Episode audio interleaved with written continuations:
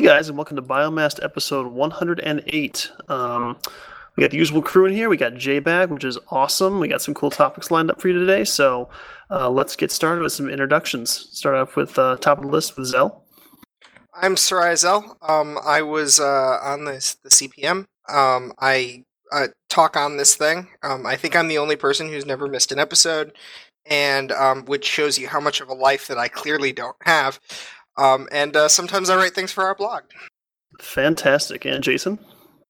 Uh, yeah, well, I'm back from a, a, uh, short hiatus, so I certainly appreciate that. Um, I have been messing around with a little bit of uh, little bit of Overwatch here and there, and actually, you had to dive into some Star Wars Battlefront. Uh, my my kid is a deep Star Wars fan, so therefore, I I kind of am too. I was anyway, but that was pretty much the extent of it. And I would like to give a monster shout out to uh, Vault-Tec Vault 108. Uh, that is, I believe, somewhere south of the Canterbury Commons and northeast of that big ass factory uh, in the capital region. My homage to episode 108. Awesome. That's awesome. Uh, Livy? Uh, yes, I'm Livy, uh, regular gamer, blogger, nothing else. Sweet. And I'm Pokey Draven from OSG Planetary Operations, uh, co host here on the show, and I write for the blog. So we've got a couple topics lined up for you guys tonight. Um, I know Zell had a, quite a few. We want to talk about uh, a game he's been playing called City, City Skylines. Is that right? Yes, it's been out for Uh, a while, but Okay. you know, I, I, have I, never heard of it, so it's going to I be good play to hear. dated things, so Awesome. Um, and then Rainbow Six Siege, you said, and then we have some news with uh, now once again CCP Logic Loop. Um, we, we have I- CCP news. Look, We Can have I start CCP there? news. Can I start Uh, there? Yeah, good, we'll, good old start with classic, like almost like CPM update C- sort of thing. the old CPM update. Let's okay. Let's hear it. What's what's going on with uh, CCP Logic Loop? Okay, so um, a a little history for people who don't know um, is uh, CCP Logic Loop was the senior level designer for Dust, um, like way, way back, like two years ago, way back. Um, he- as far as I know, he was not still there as of when I was a CPM, so um, long time. Um, but uh, Logic Loop's really cool. He did um, stuff like the uh, Gallente Research Facility, um, which was clearly designed for higher end console or something like that, you know. Um, the Caldari production facility, I think he did a bunch of the older ones too. Um, his his uh, portfolio uh, is actually filled with all, all sorts of Dust concept work and and uh, maps and sockets and stuff, and um, he he really did a lot of of the map work for Dust.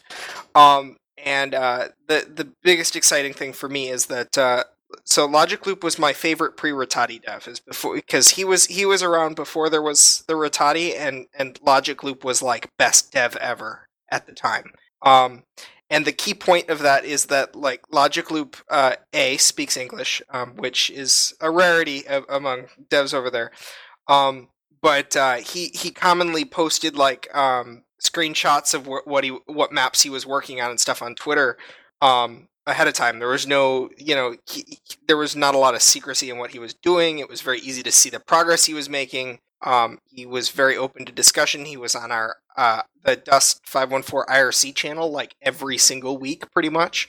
Um, because he's really a really cool dude. Um, uh, probably one of the coolest on there. It's it's you know it's really hard to you know now we've got like Rattati who's really cool, and so there's it's it's it's really hard. But you know Logic Loop was my my favorite dev back in the day. Um, and uh, so uh, his Twitter feed came up actually last Sunday. Um, I, I guess it was probably before our show last week, but I didn't notice it until I was poking around Twitter after our show.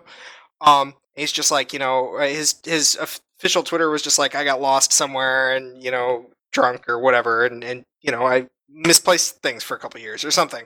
Um, and uh, so he he's he's like just just starting back there, and he's got like he's starting to um, you know scribble down map ideas or whatever on on paper, and uh, um, you know obviously a lot hasn't been explicitly said about Nova, but you know um, it's he's an FPS map designer. He stated on on the thing when someone asked about like making Project Nova this or that. He's you know I, he said I don't make the game, just the maps. So I don't do that. So, you know, but it, it's it's very clear that he is working on Project Nova, which means that Project Nova is at least still a thing as of like now. Um, and I think it's a really good sign because he's awesome, and uh, you know I look forward to seeing his stuff again. Yeah, I had actually never spoken to Logic Loop prior to this recent development, but just chatting with him on Twitter a little bit, he seems like a pretty pretty cool guy. Actually, he seems really chill. Um, a, a, lot more open certainly than than some of the other devs. I mean, I think that on his personal Twitter leading up to the Dust shutdown, he was basically doing a countdown, which uh, happened to count down to exactly the day that Dust went offline and uh, and he was excited about you know starting a new project that he you know couldn't talk about yet. But you know, I, I, I commented, yes, you know, the timing on this is too perfect. You know, we'll we'll see how this plays out. And he you know kind of chuckled at that one. So I think, like you said, it's certainly telling that you know he's an FPS map designer. He came back right at the end of, of Dust being shut down, and in, in general, the devs have actually kind of been, uh, let's say, heavily implying that Nova is indeed a thing, at least for right now.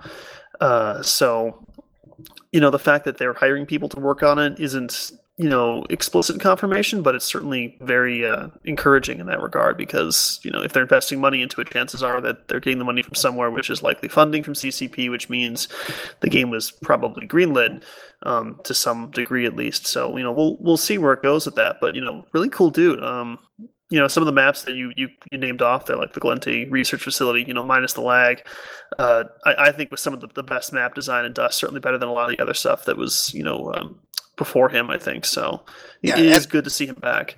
And the coolest thing to me at least um, and I, I recall when he went into a whole explanation of this i assume it was in one of the like he he actually wrote like three of the dev blogs. Um, he actually did kind of like a kind of an expository dev blog at one point about the whole process of all the steps that go into making a game map, um, which showed like you know that facility in various breakdown stages and stuff like that, um, which was really cool. Um, but one of the the highlight points to me about the Gallente facility was that it was really designed to feel like something that was actually in use. It wasn't just an FPS map for the sake of being an FPS map. Um, there was you know specific areas. There's actually there was navigation actually was the coolest thing is that they actually had like signs pointing you know this is this way this is that way um that, that all more or less made sense if you stopped to read it.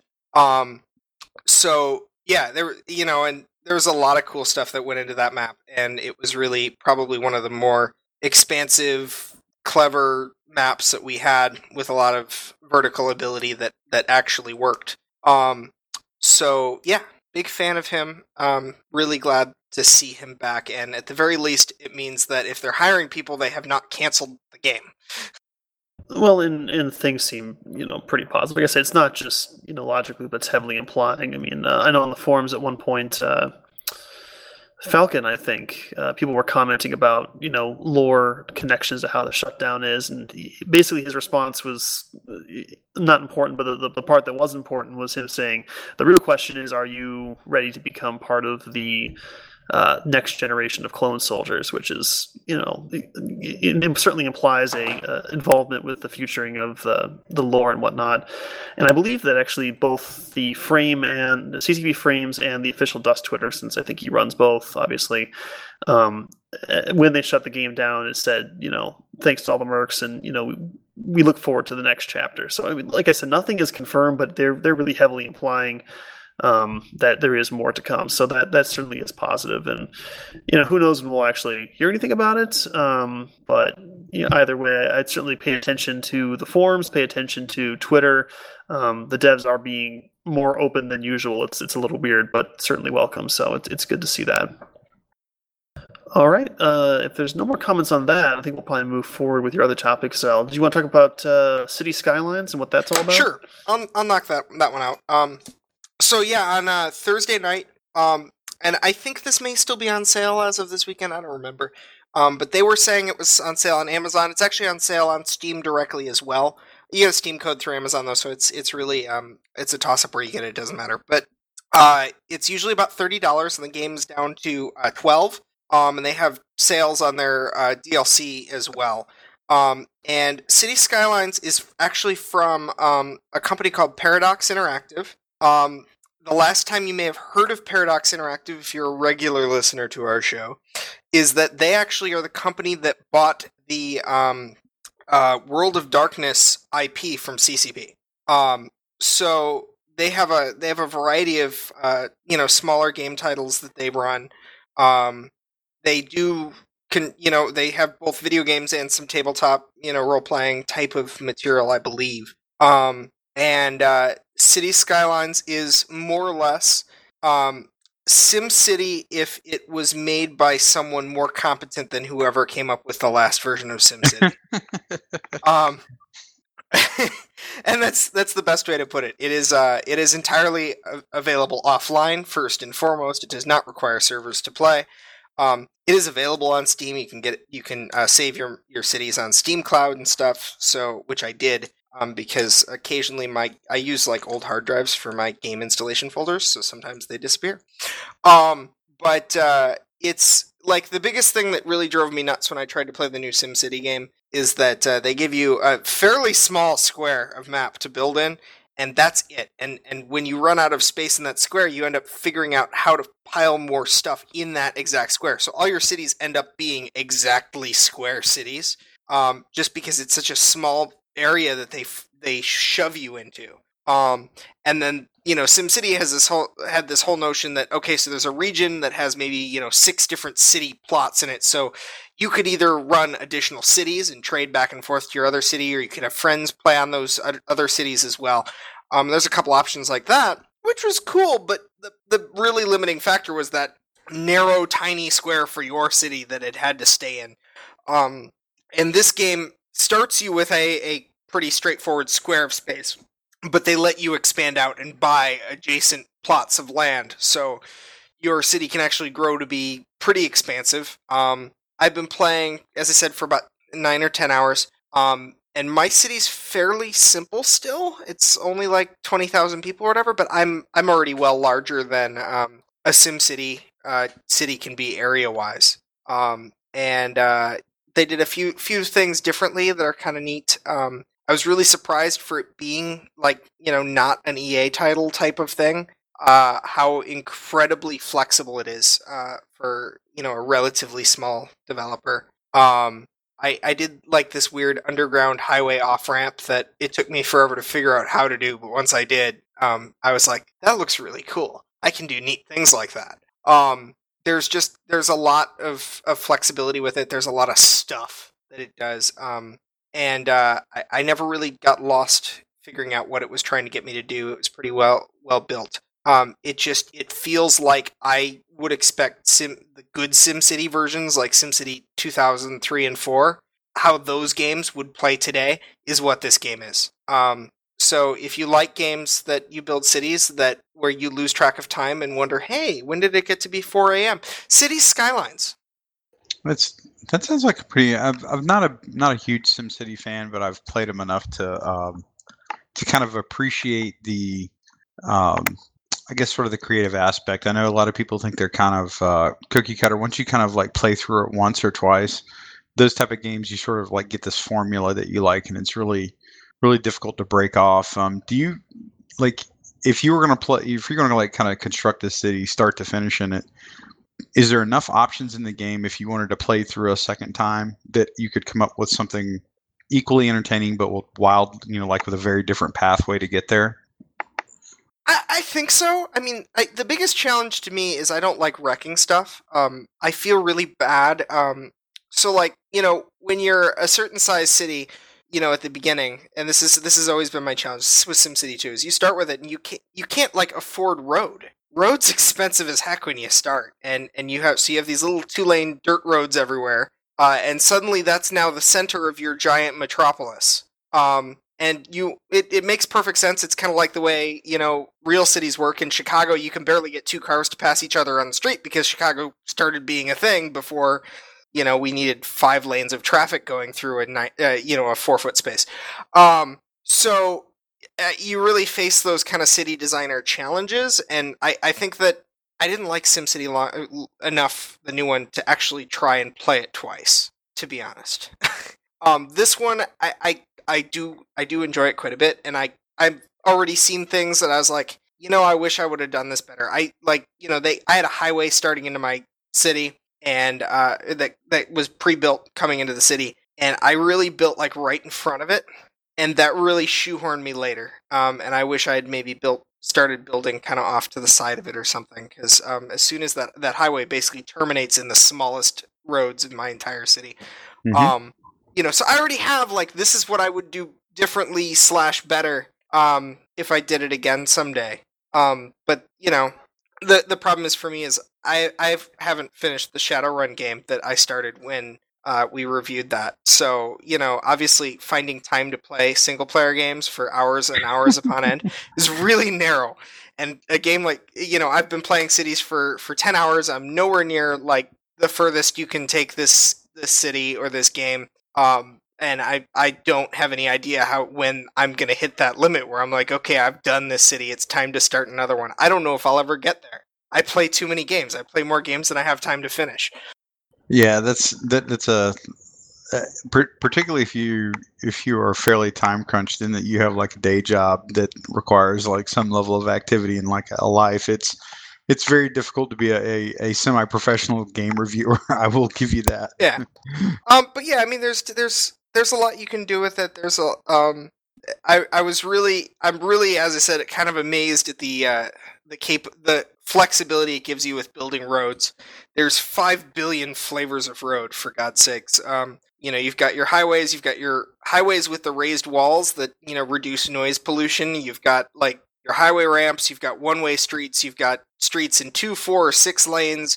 You've got uh, ones with grass on the side, one with trees on the side, ones with bus lanes on the sides, bike paths, I think, on the sides.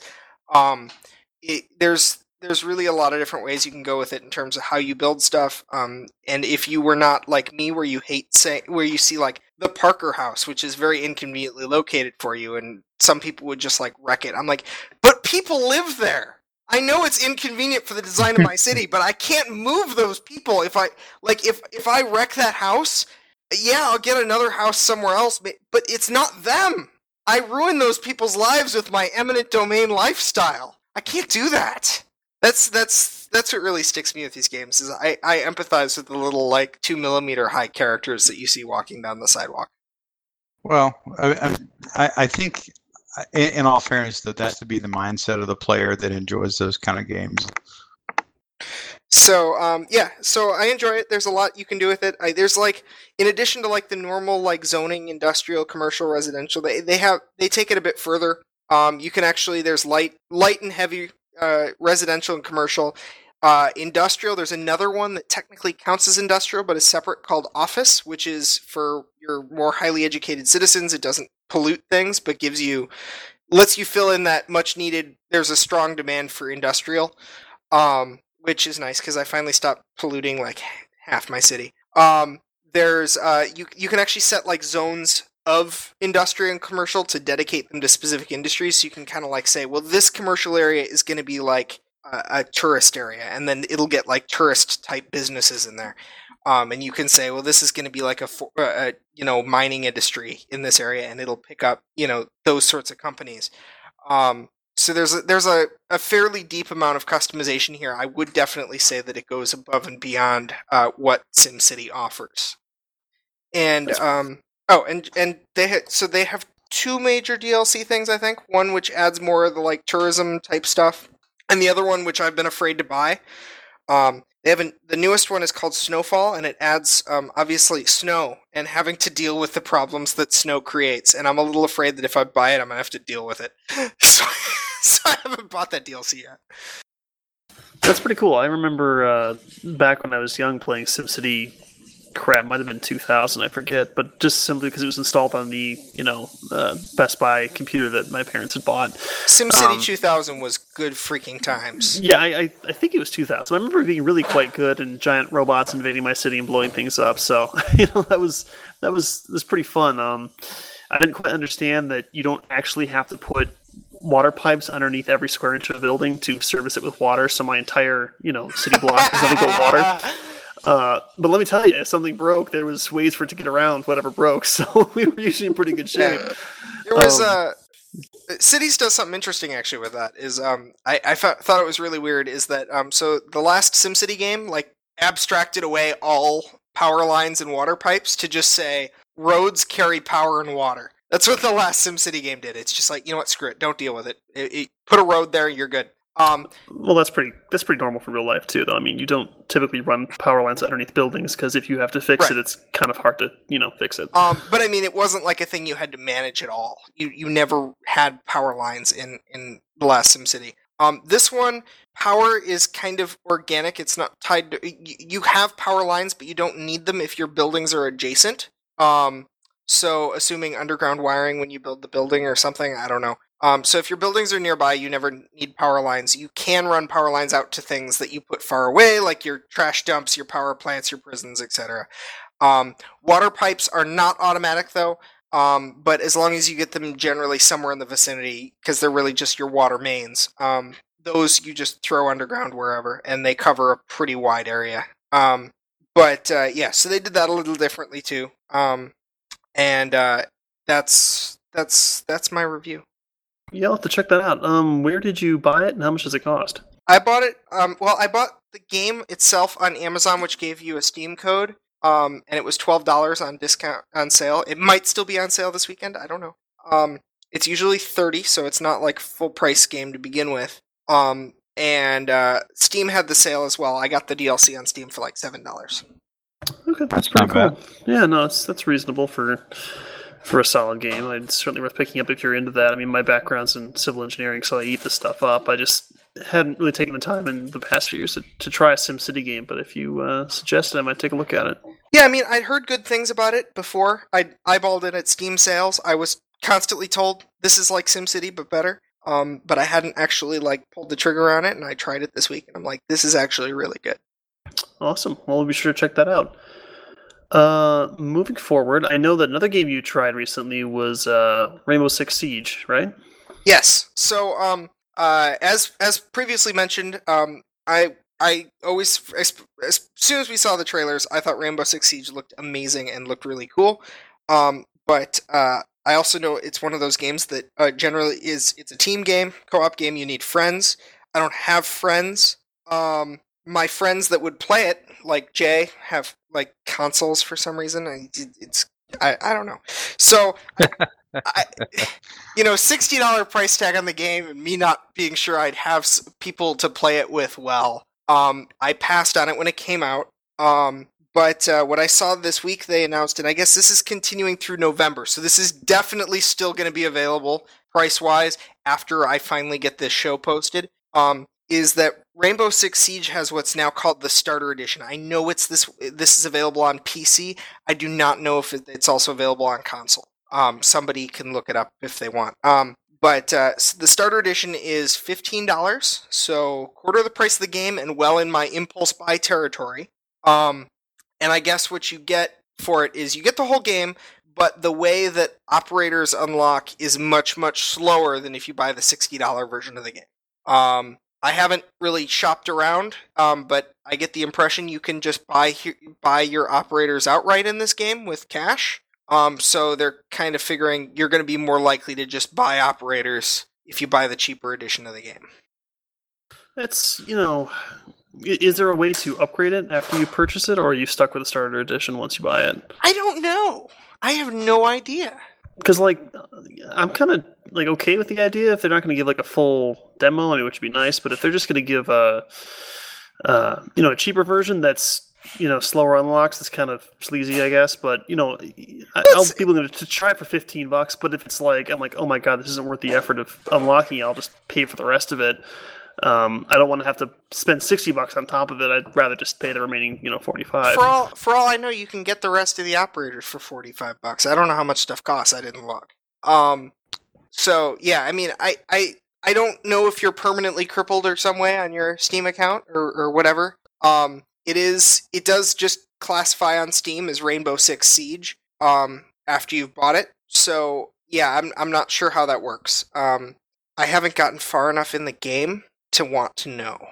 Um, I'm not, uh, you know, times for the there's not like the the operators that you unlock in that game. I mean, it they give you some different capabilities here, but it's uh, it's not that big of a driver for me. It's not like a like, hey, I must unlock this because of, that you because you gain decided advantages because you can use pretty much anything in the in the baseline starter, you know, from the baseline starter operator and still be quite viable in that game.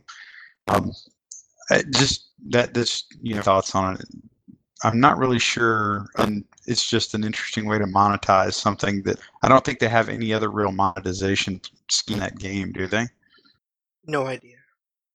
Yeah, I mean, I guess it, it would be similar to a like a free to play model where you're getting the base game, and then if you want to unlock stuff faster, you can pay to do so. Um, it's just in this case you have a fifteen dollar base fee, but you know, I, I guess that's okay. I, I guess sleazy is probably the wrong word to use. Just Um, a, it's a different way to go it- around paying for it, I guess. right. You can yeah, I mean, decide whether you not you want to buy in and buy everything, or you want to buy cheap through and it. upgrade later, or or just grind through it, or just play it a little bit, or whatever. I figured, you know, fifteen dollars. I don't know if I'm gonna like it. I don't know if I'm gonna play it very much. It's already been out for a while, so I'm guessing it's probably a lot less players than normal. Um, so fifteen bucks, no problem. Why not? Um, Yeah. But so the actual game, um, the game looks amazing. I'm impressed. Um, since I've been playing, you know, uh, games like uh, Overwatch, um, it's been a while since I've seen like the best hyper realistic FPSs can do. So um, I'm impressed. It looks really cool. Um, I don't think they do a very good job explaining the controls of the game at all. Um, there are things that I still don't know how to do that I know you can do. Um, I think I need to stare at the key binding menu for a while. Um, I'm still in the tutorials. I there's like uh, there's like 11 single player situations that uh, I I'm not sure if they're really tutorials per se entirely. I think they're meant to be. Um, I, I I'm stuck. I, I got through um, like six of them. Um, there's one that's like asset protection where there's like one dude and you've got like two destructible walls in front of you and you're supposed to keep him alive for like four minutes. And and I, I tried it like three times and I was just like, screw this, I'm done. I'm really bad at this game. Um, I, I I got through most of the other situations barely after a couple of attempts. Um, there's a few of them I really only got through because after doing it X number of times, I knew where each guy was. Um, so I'm I'm a little worried about how this is going to go when I try the uh, multiplayer game modes. Um, but uh, I, I did like it. It was it was cool. It was interesting. Um, there are game modes that don't suck. Um, there's like a bunch of different objectives instead of just like three. So um, yeah, that's that was my thoughts on Siege. Yeah, cool, cool. So it's pretty fun. Uh, I, I mean, it it- it does have a very limited scope to what you do with it. Uh, you know, most of the people they really got into it for a little bit. Then they, fi- you know, they like a lot. They fig, but once you figure out that that's literally all the game is, is those that very little window of uh, activities to do. It's kind of a like a combat game, things they do in between other games, that kind of thing. Yeah, I, I have yet to try it, but I, I I'll, I'll take a look at it for fifteen bucks. That's that's kind of like you said, kind of within the impulse buy uh, range. And I, I do have some friends that have played it, and I chose not to jump on it when the game was at full price. But it might be worth you know hopping in there and give it a go and see uh, if it offers you know some amusement for a few hours. So I'll certainly take a look at that. Um, moving forward, uh, so Overwatch, uh, game I Oh. have not yet played, but oh, Wait. Wait just a moment. Oh. I, I looked this up as you were closing out the topic. I was hoping I could f- slip it in there before No. you moved on, and I missed. by all means, Sorry. Um, according to Forbes, which is totally where I get my gaming news, um, the starter edition is solely on PC. So, um, unless you have a PC that can play it, you cannot get it for fifteen dollars. Gotcha. That's hmm, interesting.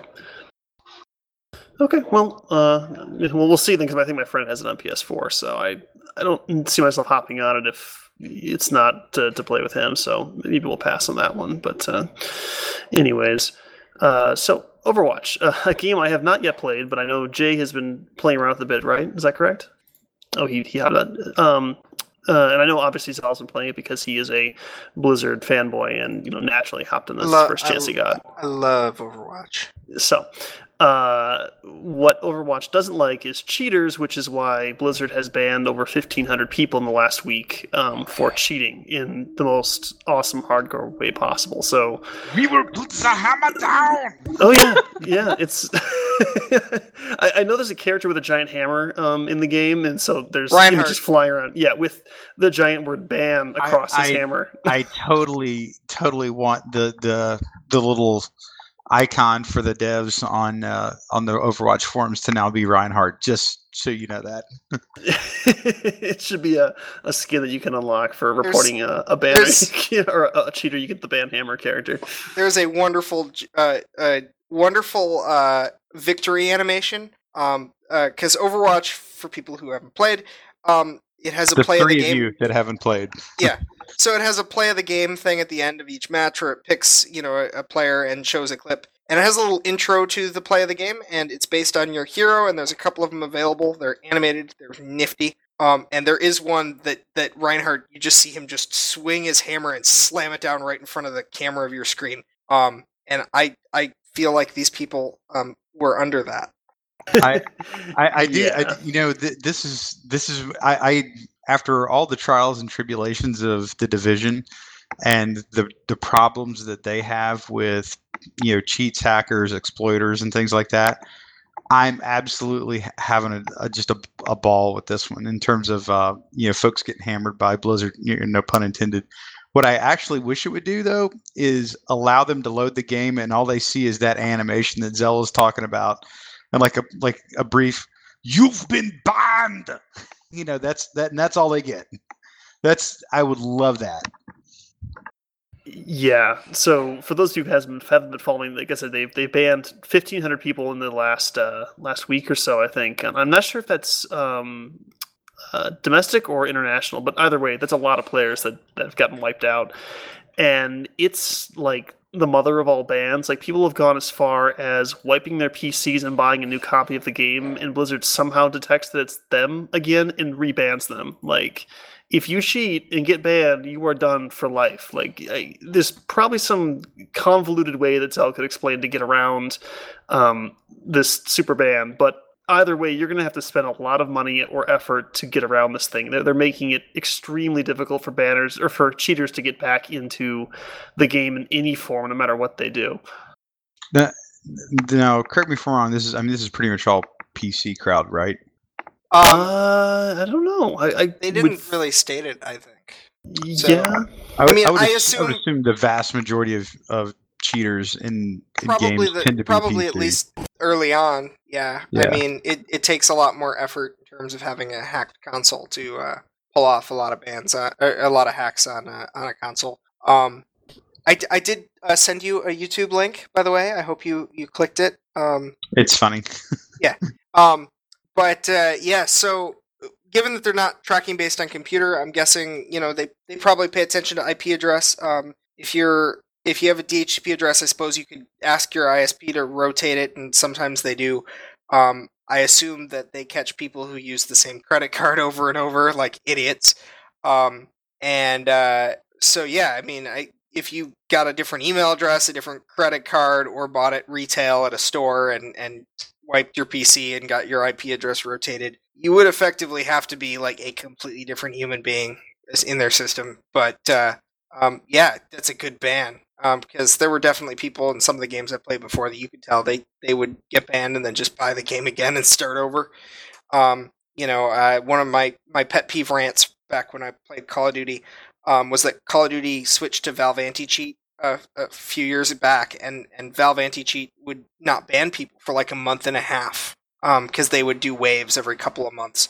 So you'd have people that the system knew were hackers, you knew they were hackers, but they wouldn't get banned for a long time. So people would get banned after like, you know, a month or two, and then they'd buy the game again, play it again, cheat again, um, and then still have yet another month or two on that before they got banned again. Um, and uh, so clearly Blizzard is not happy with that, and they are not going to uh, stand for that. That's a that's probably a good thing. Now, th- just a quick sed segue off this one. It's I think one of the re- no, well, I don't know this for a fact, but I could surmise that one of the reasons that Blizzard is uh, really decisively going after them, and, and and I think, frankly, making a serious statement about it. Uh, there is a, a, whole lot of buzz right now uh, in like the esports community that Overwatch may be kind of the next big thing, and if you if you want to kind of foment that idea, having an incredibly uh, rigorous like anti-hack, anti-cheat mechanism uh, and policy built into your game is is clearly supportive of, of pushing it in that way. So that there may be there may be some connection there. I don't know. I mean that that might be just be literally just happenstance. Uh, but that is definitely something that I've been reading uh, and hearing about lately here, like over the last week or so. Uh, reference Overwatch that there, there's a big push in the esports community to to maybe take a hold of this thing. So you know you never know. There there could be some mild linkage there. No, I think you're spot on. I think that if you've, like you said, this game is certainly given its popularity and certainly the reviews it's getting. I think it's got the stage is set for uh, you know, like an esports platform. And if a game gets, you know, the stigma attached to it that, oh, it's full of cheaters and, you know, they don't really ban people who cheat, no one's going to touch that thing with a 10 foot pole. So I think that, especially initially, like you said, they need to really come down extremely hard and very brutally to, to show, hey, we are not going to let this happen. You know, it's going to be fair play for everybody. And if you don't play fair, you're gone.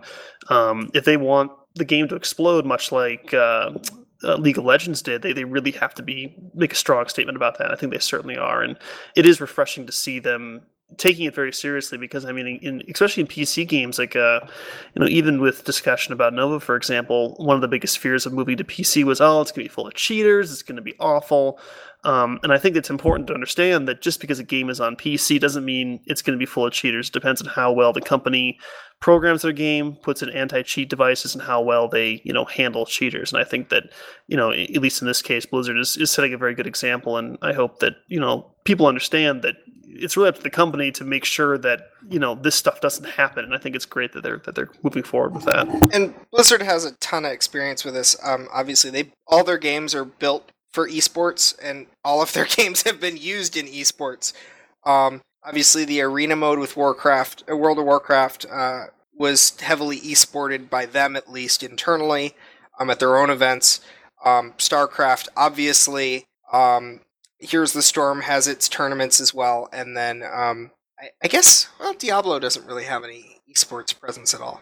Um, yeah, that's that, that game's never, not really set up well I've, for it. I've never played it, so I, I don't know. I own it, but I've never played it. Um, but Wait, uh, you, have never played Diablo?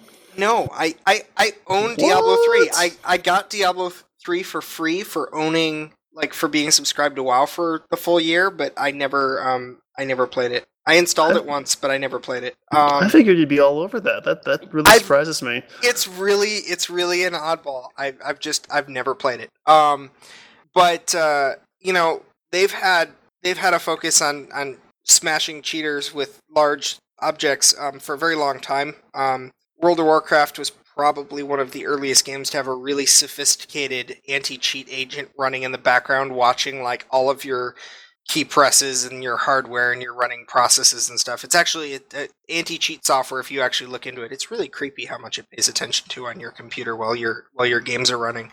Um, it's very common though.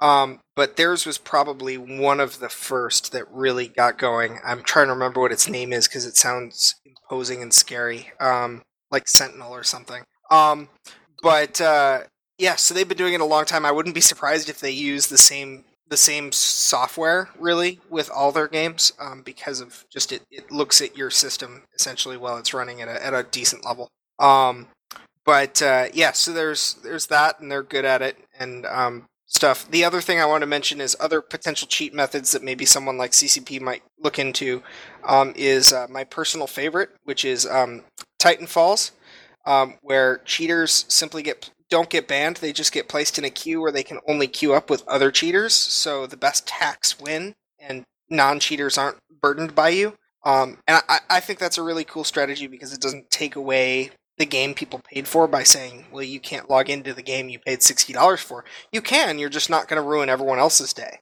Um, and uh, so that I thought was a really cool method, and it kind of deters, probably deters rebuying the game because you still have it and you can still run your cheats.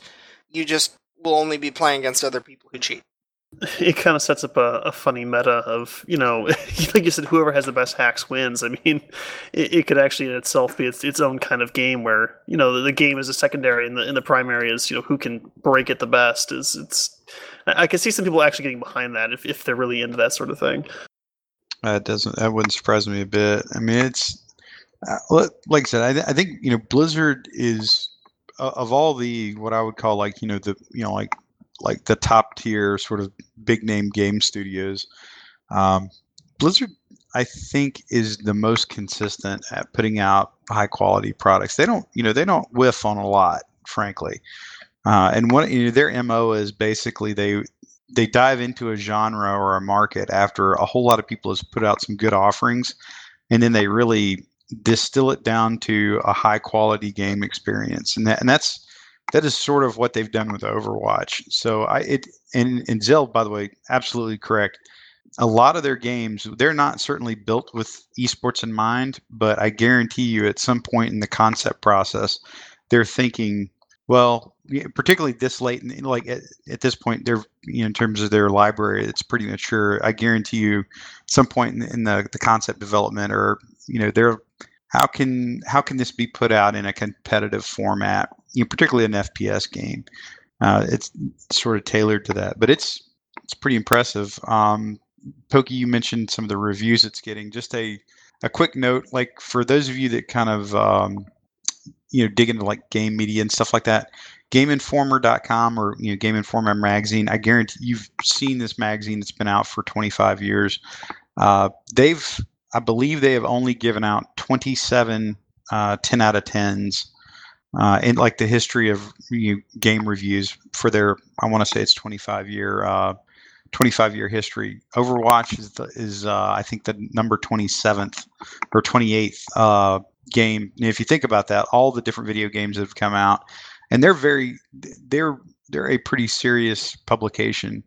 Uh, Game Informer's the one that mm-hmm. uh, um, GameStop pushes really hard. Is like their uh, right because with GameStop, yeah. you get like fifteen bucks for a year. You get the discount card and and the magazine subscription. That's that's Game Informer, yeah, right? Yeah, that's that's okay. correct. And what now? And I did a little bit of checking on that too. And and they are not owned by like GameStop does not own Game Informer. Game Informer, they basically it was a partnership deal, so it, it increased their their exposure dramatically. But they've got a really cool like subscription you can get on your on your mobile device, your iPad or whatever. Uh, so I get I get that, and they put out you know, I'll plug them right now. They they have a really really high quality podcast. It's usually about an hour and a half, two hours long. About the first hour is pretty similar to this format that we're doing. Then in the second half, they do like a like a, a little intermission break, and they have a um, you know a real deep dive session with either a, a, game developer or they talk like to have bring in two or three different ones and talk just about like how guys do audio for games or something like that but it's it's actually a really technical uh, or can be a relatively technical and deep discussion about game design and game development. So there's uh it, it, it's kind of a neat thing like the first half of it is really a uh, you know a lot of a lot of people that literally quite literally get paid to like review and talk about video games, and uh, and they go you know go at it pretty pretty good. And then the second half is much more technical in nature, but it's usually really entertaining.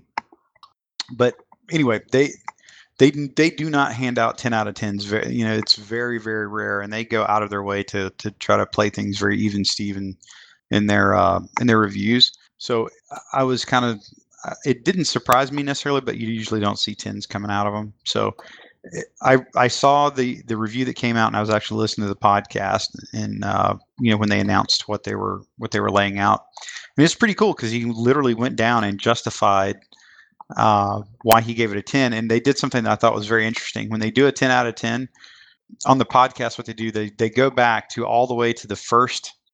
Uh, the first 10 out of 10 they ever gave, which I, you know, it's probably some N64 game or whatever the hell it was, and they they literally all 27 they're like is overwatch better than x? Is overwatch better than y? You know and and it it ranked pretty high in there. I would say it's clearly in the top you know top 20% you know uh, maybe the top top five top top seven something like that out of all the games they've ranked Yeah, I mean, I, I didn't really want to.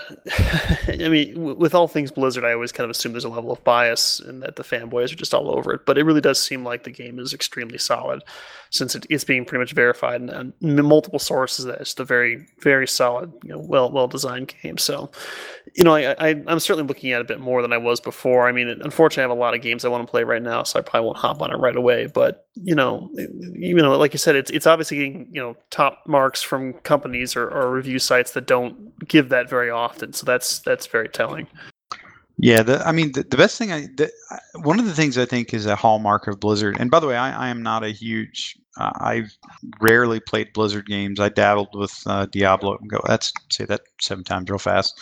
Um, I kind of messed around with Diablo many years ago. Uh, Zell did get me into Heroes of the Storm for a little bit, which, by the way, I, I'm I do not like MOBA games. It's just not a a form of game I like. But they made Heroes of the Storm. It's very accessible. You can get in, you can play right away, just about, and and be okay. You can kind of grasp what's going on. It's not nearly as toxic as like League of League of Legends. Uh, and and I think again they have this sort of formula, and I don't I'm not really sure how they how they bake it in, but they make the games, you know, Overwatch as an example, very accessible. You can very quickly jump into it. My seven year old plays it and loves it, and, and he like he and there's there's something about it like you can get into it real quick, uh, but at the end of the day, you can go into some crazy, crazy strategies uh, and on the fly tactic shifts that you can do because of the the how well they've done the characters. Uh, it's pretty it's pretty awesome. And then, like I said, I've only done it like a few times, but if you get like four, like at least you know like three or four, but if you get like a even just two people uh, and you're working together and you're changing out characters and loadouts uh, according to the situation you're you're really coordinating. It is wicked good uh, like just absolutely awesome. And the thing that i found about it was like so in dust if you couldn't talk to somebody you had absolutely no confidence that they were going to do anything that you needed them to do to help you win a match as an example. Whereas in this game what I find consistently is that uh, if somebody finds like a one or two characters that they like and it's like their niche, you know, they like that, they will start to learn how to use that character, and you can work around them and you can switch because the way that in the map design is really really, uh, solid in it. So even if you can't talk to them uh, and you're playing solo, you can still have a really good game experience, and that that's that's sort of one of the things that I was very taken aback by. Uh, it you know, obviously looks graphically, visually, storyline mode. You know, there's no story mode in it, but it the game itself and on all the pieces around it tell a good story. But that's one of the big things I was actually surprised about is how well the non non coordinated matches are because you know like I'm used to to playing games that require a high level of coordination and teamwork. You know, Siege. Yeah, no, I mean, like, I mean, Siege, Dust, World Tanks, Eve, stuff like that. Those aren't those aren't games that really lend itself to doing anything solo. Uh, but you can have a lot of fun in in uh, Overwatch that way. So that's that's my third or fourth review of Overwatch. But I I keep coming back to it because it's just it's really fun. I, I it's probably one of the more fun games I've played in a long time.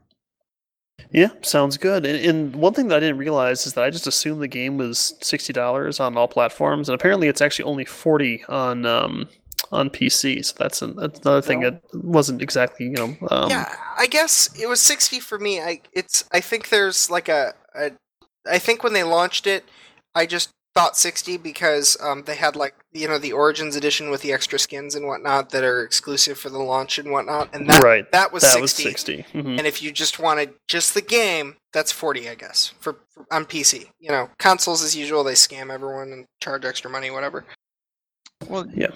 No, that's I'll I'll, I'll tell you straight up. I after I played the beta, and which think about this, just like no kidding, the beta that they released that that uh, we played Zell like that.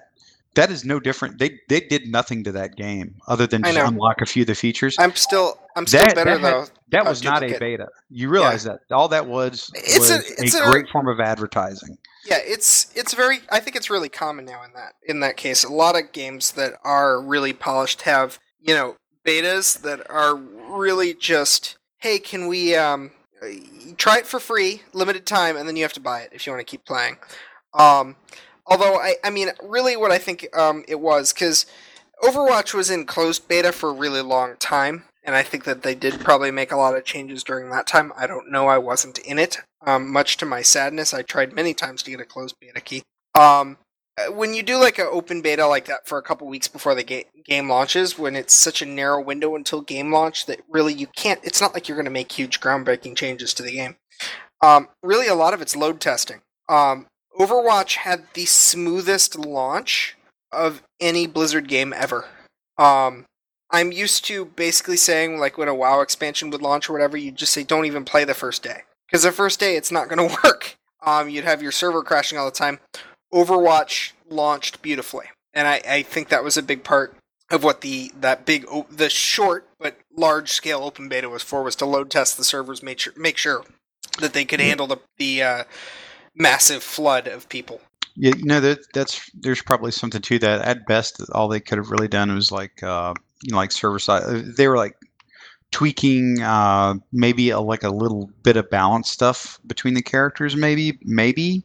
Uh, but yeah, no, I'm I'm kind of with you on that. That's that is also what what was striking to me is like I'm coming off of playing the division quite a bit, and then I jump into Overwatch, which it is a different you know it's a very different style of game but just all the fits and starts that Ubisoft had with uh, with the with the division, I, I was it, it almost like put the Overwatch in like just this really stark contrast of like, yeah, the game should be this good when you release it. That's pretty cool idea, huh? You know, it, was- it was it was kind of one of those sort of things, and and I kind of put it off as after the beta, like maybe maybe I was. may- Maybe it's kind of like uh, you kind of do the bad light thing, you know, where it's like in good light it's it's good in bad light it's bad but you know comparatively but more the more i play overwatch and i was like no that's it's just a really well put together game it's very it's simple but it, you can get a lot of good uh, a lot of good playtime out of it uh, particularly compared to some of the other ones out there And that's that's Blizzard. Polish, ease of use, you know, this and that. They're not always the first ones to the table on a on a genre, but when they get there, they do it right. Yeah, uh, oh, you know, well, the the thing I kind of like is, uh, y- you know, from a monetization standpoint, it's all about. It's really, it really is all about you know vanity activities or just like like almost funsies. You know, there's nothing is- in the game. You it's know, other than obviously-. Obviously, it's not remotely pay to win, but I'm still bitter about it. Um, I I would I would probably spend money on it if um if I could buy the things that I actually want. Um, if I What do you could buy well, like if I could buy that skin that I want, I would Oh, do it. oh, oh, oh. Um, No, oh, I for, see. for people okay. who for Yeah. people who don't know, I expected because um, so uh, items in in uh, in Overwatch, vanity items have a cost um, that can be bought with these coins, and so my assumption um, in playing the beta is well, well, surely in release they will let us buy these coins so we can buy whatever the heck we want cosmetically. That is not what they went with. Um, they went with the um, uh, you can God, buy what- loot boxes. what do they call them in Dust? Loot box? No, yeah, whatever. What they I don't know. what they call them in Dust? Lock boxes, right? Yeah, yeah, so slot strong- boxes. Strong, Strong boxes? boxes. Strong That's- boxes. That's yes. right. They went the strong box model. You can buy like i- it's like a dollar a strong box uh, knockoff. Um, loot crates. So you get loot crates. Um, and uh, each loot crate has like four things in them. Most of them are suck like sprays or voice things you'll never use or see. Um, the cool ones are the really really good high quality skins, which are often like marked as legendary. I've gotten two of them since I got the game. Uh, the epic ones are pretty nice. Um, but yeah, so it's like a dollar a box. There's a discount if you buy like 20 or 40 boxes in a row. Um, but yeah, I, it's I don't like spending money to not necessarily get what I want. If I'm gonna spend money on the game, give me what I freaking want. Well, now now that is true. I, I will say this though: the other thing you can get is actually piles of those coins. So I, I'm kind of I'm kind of with you on that. Like I, I was actually kind of surprised, like the drop rate in the, the loot boxes. Like I'm like level 16 or 17, something like that, and I'm, I'm kind of with you. I got two, uh, like two yellow, you know, the gold legendary skins already. There's it, it's a pretty decent drop rate. You know, it's not it's not bad. Uh, at least that's you know it's my But opinion. it's but but your your loot box quantity is gonna it thins out as you level. So you know because No, you get you get a loot box true. each time you level. So leveling gets slower and slower. You got a ton of loot boxes right at the beginning to suck you in, and now No, no, no, but yeah, but what I'm saying is like in those loot boxes you can get these coins too. So over the course, so not only did I get a couple good skins, but I had enough. I got enough coins to actually buy the legendary uh, McCree skin, like the I think it was the gambler skin that I wanted. So that, right. like that so far has worked out for me. And I think this is one of these games where now I do agree with you though. Like it kind of the classic, um, uh, like Heroes of the Storm. You can you purchase the skins, the skin packs you want or stuff like that. I I, I think I like that, or at least buy the coins. You know, I I would be okay with that. Um, Because I mean, the thing is, is it- like it's not that bad though. it's not that bad in the fact that you don't need it, but I would never buy them. I will never buy loot boxes in Overwatch because, you know, sure, an outfit in, um, you know, a skin and dust was ten dollars. An outfit in Black Desert can be like twenty nine dollars. Um, but for that twenty nine dollars, I got the exact costume set that I wanted. Whatever stripper esque looking thing that is for my female character, I don't know. Um, but but if you spend you can spend like four the biggest bundle of loot boxes you can buy for Overwatch is like forty dollars. And you have no way of knowing what if you will actually get anything that you want in that set of forty loot boxes or fifty loot boxes you get for forty dollars, whatever. I mean, No, I you think could spend fair. fifty dollars and not get the item you wanted, and you complain about ten dollar skins for dust. So, you know, Well, I'd, that- I- I'd rather I- buy I'll outright. buy that. I, I think I think that's I think that's probably okay. But like at the end of the day, it's I, I, for some reason, um, even though even though the cost per skin might be there, I still I still enjoy getting eno- enough of the stuff out of the loot boxes. Um, I, I'm kind of okay with it, and all it They does is just joyfully give- explode when you click Yeah. on them. It's wonderful. It's it's uh, Hearthstone does the same thing. You, you they just explodes into things. Yeah, no, it's it's actually pretty cool. I, I do I do like it quite a bit. Like I, I think they have a good model, and I think they're pretty smart about it. And if I'm not mistaken, I believe that um, that they've announced that all future maps and characters, which they're already planning, uh, and in fact, I think they've they've kind of released They do- they art, don't they they promised They're that they will never free. charge for characters. Yes. right? Which I think is I, I think that's a genius idea. I mean, they're they're going to keep everybody on the, on the same. You're not going to split your player base. Oh Uh, God, That's, that that's those are my horrors of Call of Duty. Was the uh, well, this, these are the rooms that the normal players can join, and these are the players that the room that the people who bought the first DLC pack can join, and these are the rooms the people who bought the second DLC pack can join. And if you wanted a, ra- a random shuffle of all of those maps, well, screw you, you can't. Yeah, Battleborn's doing the same thing. They've all of their maps and characters are going to be free for everybody because they've basically said that if you start charging for characters, you run into the issue of you know, hey, uh, you- have to this character's overpowered, and you have to buy him to basically you know be competitive. Therefore, it's pay to win. And and the issue that you brought up, where you have maps where you know now you're trying to mix queues together and try to get people to actually you know work together to you know eh, you get the right maps and whatnot. It, it's just a pain in the ass, and I think it's that really needs to be the model for the style of game. If you're going to release new characters and maps, it just needs to be free. Make your money somewhere else, you know. And skins are easy money because, again, you know, Oh yeah, people will pay for that stripper esque oh yeah, and it's it is great because it doesn't affect gameplay at all. There's no advantage other than you look cool, which Except, except whatever. the except the except the uh, the one one costume in Black Desert that they had to nerf. I'm not going to even ask.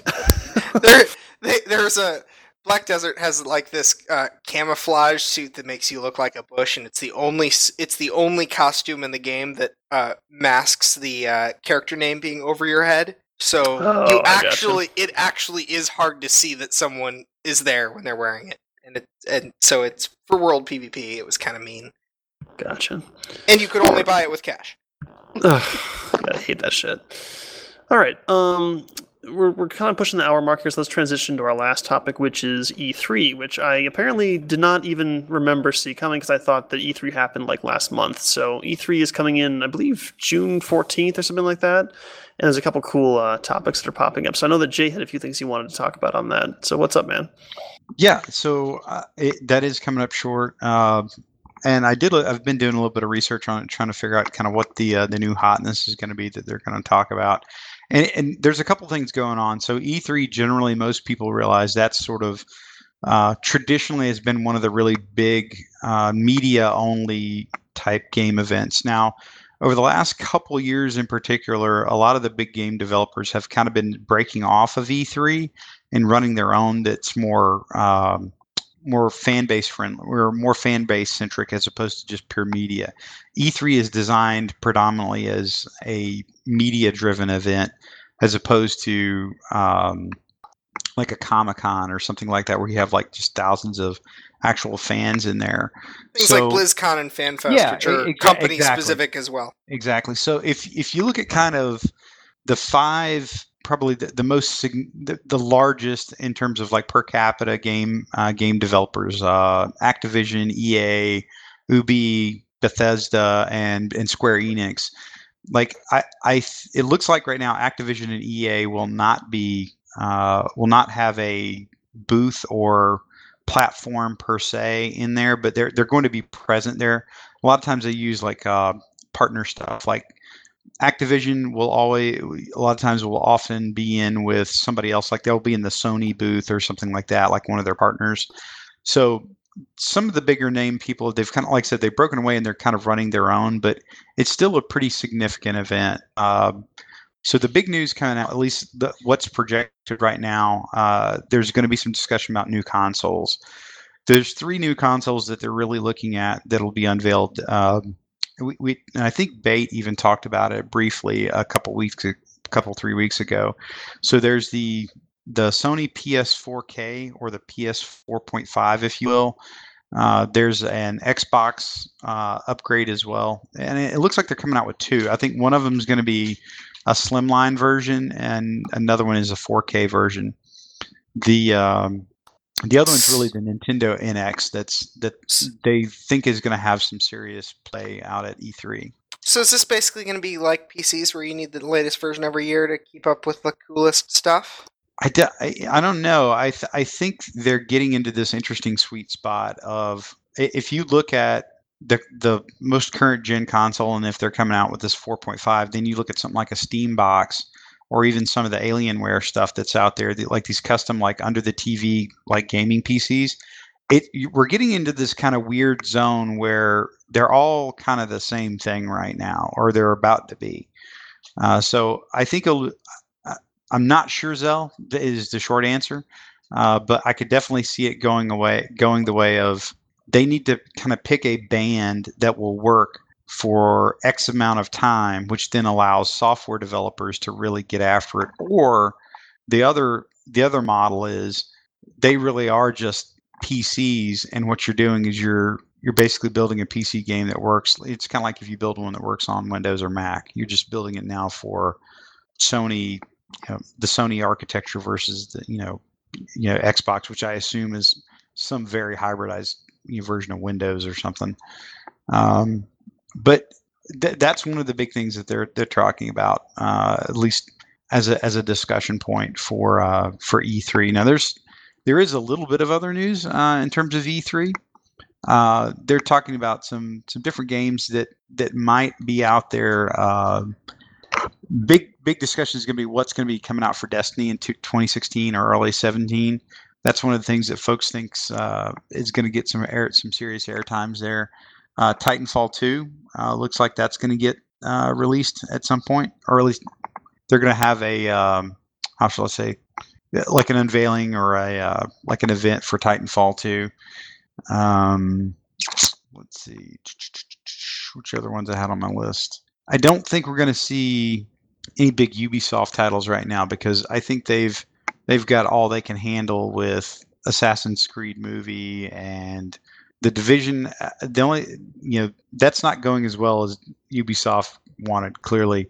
So the, what you might see is some discussion about what they plan to do for the division in upcoming releases, that kind of thing. Um, Weren't they working on For Honor also, or Yep, yeah, they were. Um, was it is it For Honor or Dishonored Two or whatever? I don't remember the working title of it. I think it's For Honor. I think that's Okay. No, that one that one certainly may that one certainly may come out. Uh, I know there's there's reportedly a Final Fantasy uh, like unveiling that's going to happen there as well. Yeah, I'm curious what they're going to do with that because they've they it's not 15 because 15 had its own release. They actually did an entire event just for that game. It was like a four hour ordeal. Um, so I'm, I'm curious to see what that's going to be all about because it's it's not what I would be expecting. Yeah, I mean, other than that, I think you're talking about maybe some. Oh well, no, you know the other Square Enix thing that they might they might have is the new Deus Ex. That's uh, That's right. They, that's got probably going to be the one that that's going to be a big uh, a big news maker. I, I can't remember the name of it either. I'm sorry. Mankind Divided, and then there's Yeah, other there projects they're going to be going into supposedly to at least talk about. Um, probably nothing in development, but at least say this is what we're planning on next once this one comes out. Yeah, no, that makes sense. And a Uh, phone app to hold you over, probably. of course, naturally, which will be replicated in the game, of course, because played. that's the new thing. Uh, there's rumors of a Red Dead Redemption sequel, which would be pretty badass because that game's amazing. You would have thought we would have heard about something like that, though. At least I would have thought. Well, there, there, there, there's there's been rumors, and you know, you know how it goes, but it, it seems like it's it's pretty pretty heavily implied that it's it's going to be announced. So I, that would be pretty neat to see. That would be really fun. The one interesting. Do we know anything about? Hmm, Sorry, go ahead. Does it? Would do we know anything about uh, maybe some Battlefield One gameplay? supposedly there is going to be what I believe is a live a live stream of Battlefield One. It's going to be a 64 player battle, which is kind of neat. Um, sweet. but I, I haven't uh, looked too much into it. I'm not really a Battlefield player, but it does seem to be a a, a key point that they're going to be hitting on for uh, E3. And Destiny Two. Do we know anything about that? I, I've heard that Destiny 2 was delayed. I guess so. I'm I- I guessing don't- whatever. yeah. The, the, the no, I don't that- think they're. I don't think they're gonna. I think they're gonna try to pump one more big, big Yeah. patch out. this is going to be the next Taken King for Destiny before they, they touch Destiny 2. I think they they realize that they need to get some shit in line before they even start talking about a sequel. Um, because like that game knowing is. what the hell we were doing in the first game. Oh man. Oh man. Well, they they need to divorce themselves from the PS3 in the next game, and I don't know if they're ready to do that um, without you know proper warning. Because let's be honest, the Destiny was held back by the PS3 or, and Xbox um, 360 for that matter for many reasons. There was a lot of issues that was because oh well, we have to make sure it works with you know the last gen console, and that's that shit needs to end.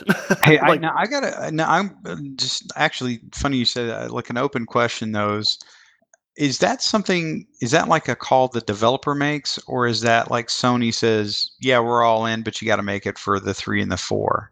I don't think Sony cares in Okay. that regard. I, I think it's the developer who's pushing a game in an awkward time period where both consoles are kind of prevalent, but you can't really you don't you don't want to lose the market share of the people that own the old one but not the new one yet. So you do it for both. Um, I, I hate that time period because it's really obnoxious, but I, I don't. Th- I'm guessing that's a developer call because i it's certainly not universal in games released I- around that time period. It, it's it seems to be certain games are doing it. I I think uh, it, it's. It, A lot it feels them are- like there's. Yeah, I'm sorry. Go ahead, Zell. a lot of them are built for the original platform. Like, I mean, and I, I from consoles, I come from the Nintendo world, and the the big transition, of course, that I remember uh, was the launch of the Wii. Um, and uh, so, being the Zelda fanboy that I am, uh, my big thing was at the time was uh, Twilight Princess, and uh, Twilight Princess was released uh, for Wii and GameCube. Um, and obviously, they were showing off all the things you could do with it on the Wii with the motion controls that no one liked. Um, but the whole thing was it was a GameCube game. It was designed for GameCube, but as with Mhm. the current Zelda game, it was delayed to the point that the Wii was coming out. So they went Yep. ahead and, and so they made it a dual platform game. And the the funniest thing about that, because it, it's my favorite thing ever, um, in that it, it screws with my head, is um uh, the, the for the Wii they wanted to make uh, they had to make the character right-handed because most people are right-handed and they're uh, and as with many things they're discriminatory against people with, who are left-handed. Um, but uh, Link has actually always been left-handed. So in the GameCube version, he holds his sword with the left hand as he has every previous game. But for the Wii, they had to switch it to the right hand. And the only way that they could mechanically do it at the phase of the game that they were in was they mirror imaged the entire freaking game. The whole map is completely reversed. Really, I didn't know that. Yeah, it is. The whole game is left, right, flipped. Um, it, everything, the maps, uh, you know, all of it, um, is left, right, flipped because that was involved in flipping the which hand that Link used in the game. That's funny. Um, yeah, the, the, it's interesting you bring up the Nintendo thing because I, I'm reading here and it looks like the Nintendo NX is not a replacement for the Wii U. It's not considered. It's supposed to be something like it's it's going to like be one of Nintendo's device, attempts to be like it. super out of the box. Well, you know what that that tends to usually work for them. They they It- tend it to does. usually nail it, and that's why I'm I'm glad they're they're sticking to their guns and, and doing the Nintendo thing and not saying not going oh we're gonna you know upgrade the graphics it's gonna be great like you know Sony and Microsoft is they're gonna go we're gonna do something weird that's never been done before. Let's see if you like it because well, I mean, they have a they have they have missed more than once. I mean, sure sure there's the the Virtual Boy of fame. Um, right but uh, the Wii U is a is a complete f- complete failure. It's a it's a disaster, and I the the big thing. Honestly, the goal was I think to get some sort of feature parity in the dual screen thing with the DS, um, so they could play games back and forth with them and stuff like that. But um, you know, the the reality is it never had any really good, compelling games for it. There's a couple, but Yeah. um, but yeah, I mean, But then they, they came out with the 3DS. I mean, like, come Right. on, like that that's that's unlike anything that existed at the time or exists now. I mean, and the it- and the Wii when it came out was huge as well. oh yeah, you know, it the- was it- first of its kind. Um, the thing is, is Nintendo, for for better or worse, hit or miss. The reason that they haven't simply made game, you know, become simply become a game publisher or simply made your average, basically a PC console box, is because they're they're committed to really trying to reinvent the f- what it is to be a game console every time they put something out. And Mhm. sometimes that works, and sometimes it really, really doesn't. Um, Yeah, but you know, you got to take a risk to come up with something brilliant, and I don't Right. think they're afraid of doing that because that's what people expect of them. So, you know, I'm I'm really looking forward to that. Um, supposedly, that's going to be unveiled at, at E3 here. Um, I don't think it's going to be a, a main focus. Actually, they seem to be uh, looking at other things. I know they, they I think they want to debut the new Zelda, so you know, we'll we'll, we'll see how that goes as well. Because I'm a big Zelda fan like you, so I'm I'm excited to see what's how it's all going to work out and what Nintendo has in store because you know, at the very least, upgraded graphics are cool, but you know, if they're going to be weird, and that's that's good. You know, we, we need weird every once in a while, and that's why, still to this day, despite being primarily a, a Sony um, gamer, uh, always love watching Nintendo stuff because it's something that no one else can offer, and I think that that's that's definitely their strongest suit, and I'm glad to see that they're really going back and making sure that they they hit that again. So, cool stuff. Um, I think that we're we're kind of pushing the time here. I know that Jay's got to take off pretty quick here, so uh, we're going to move into shoutouts real quick, and we'll we'll start with Jay. Um, what's going on, man? Wait, wait, we had What? What? We did? What? we had uh, we had uh, we had a, a tag along last minute. Was was did Bate want to say things? No, dude, Bates already said what Bates gonna say. Yeah, we- we're we're, we're going to see what, what I think he said. Pokemon Go. What if they announce anything at E3, and we'll see how that goes. I mean, there's Yeah, I, not I- much more to I- talk about that right now, but you No, know, I- I, wouldn't be surprised if we saw it at E3. yeah, um, that, I that's mean, an interesting bi- project, though. It is really interesting, and I'm I'm kind of excited for it. Um, but and I, you know, I think a lot of people are excited for it, which is you know something that Nintendo has going for them uh, on that front. But obviously, with with everything at E3, we'll just have to wait and see um, see how that plays out. For sure. Uh, all right, so I, we will. I was a. Go ahead. See, see, I know, I know. Jane, Jane needs to leave. Yeah, I know, Um, just killing me. I, I was an Ingress player, and um, so uh, Pokemon Go is essentially Niantic's next Ingress-based type mechanical game. Um, and uh, it requires a Google account, and it obviously because it's a GPS-based game, it, it tracks your location at you know incredible levels. Um, so I, I think I'm probably going to pass this time around. Um, but it's it's good fun, especially if you get a good. Uh, you get you actually will run into a neighborhood of other players who play in your area. Um, and that actually becomes really cool. I have in I have friends that I know like solely because of Ingress, and that includes enemies from Ingress. Um, there was one guy who was just like absolutely he ticked me off because every time I would you know secure an area, he'd come take it like as soon as I went to bed, and I was just like screw that guy. He was driving out from like Sugar Grove, which is like an hour and a half from me, and one time I drove all the way out there just to screw with him. And then I realized how much money I was spending on gas to play this stupid GPS game, and I stopped.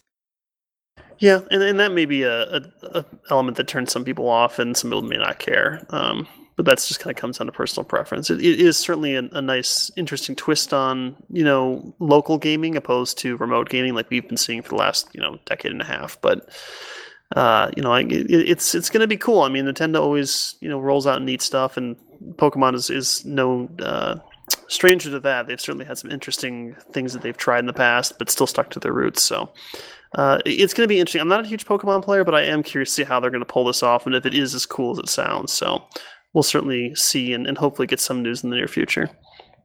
Was there anything else anyone else wanted to touch on before we move into shoutouts? Nope, give it to Jay first. You good? Okay. Jay, go ahead. What's up, man? Yep, real quick, super super fast shout out. There is one and only have been one greatest of all time, Muhammad Ali. Thanks, guys. I'll see you later. Later, Jay. And that is true. Uh, Muhammad Ali recently passed away. For those of you who aren't haven't been tracking, so that's that's pretty sad. But uh, you know, pretty incredible history behind that guy. So if you're not familiar, you should totally look it up. Um, all right, shoutouts. Uh, let's start with Zell, top of the list. What's up, man? Um, I delayed the shoutouts, and I still don't. I Have a I- shout You know, this is why you get no sympathy from me. I know. Um, uh, the the sun is finally receding from my skin. I have I I am no longer bright red. Rudolph jokes can now subside. W- w- when did you burn yourself? A week ago, What were you doing? I complained about it on the podcast. Um, I was Oh. outside. I was outside. No, that's that's a problem. You shouldn't do that. Y- Yeah, no, I I, I learned better. I went, I went outside you last should week. know. and I've been old are you? suffering since. Wait, Uh, where, where do you live? Chicago. Yeah, he You must have been outside for a while. We, we, we live in, in Arizona, and it was 122 degrees yesterday. So Holy I, I, shit! I don't really care. you got sunburnt It's, in it's not the heat. It's the it's the UV. It's, okay, the, the heat comes from the UV, my friend. It's it's yeah, whatever.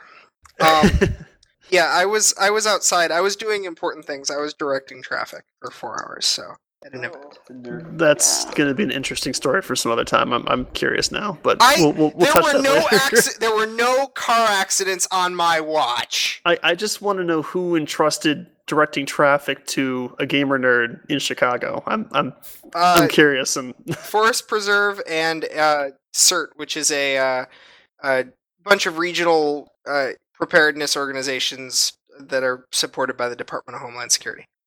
Interesting. Okay, well, very cool.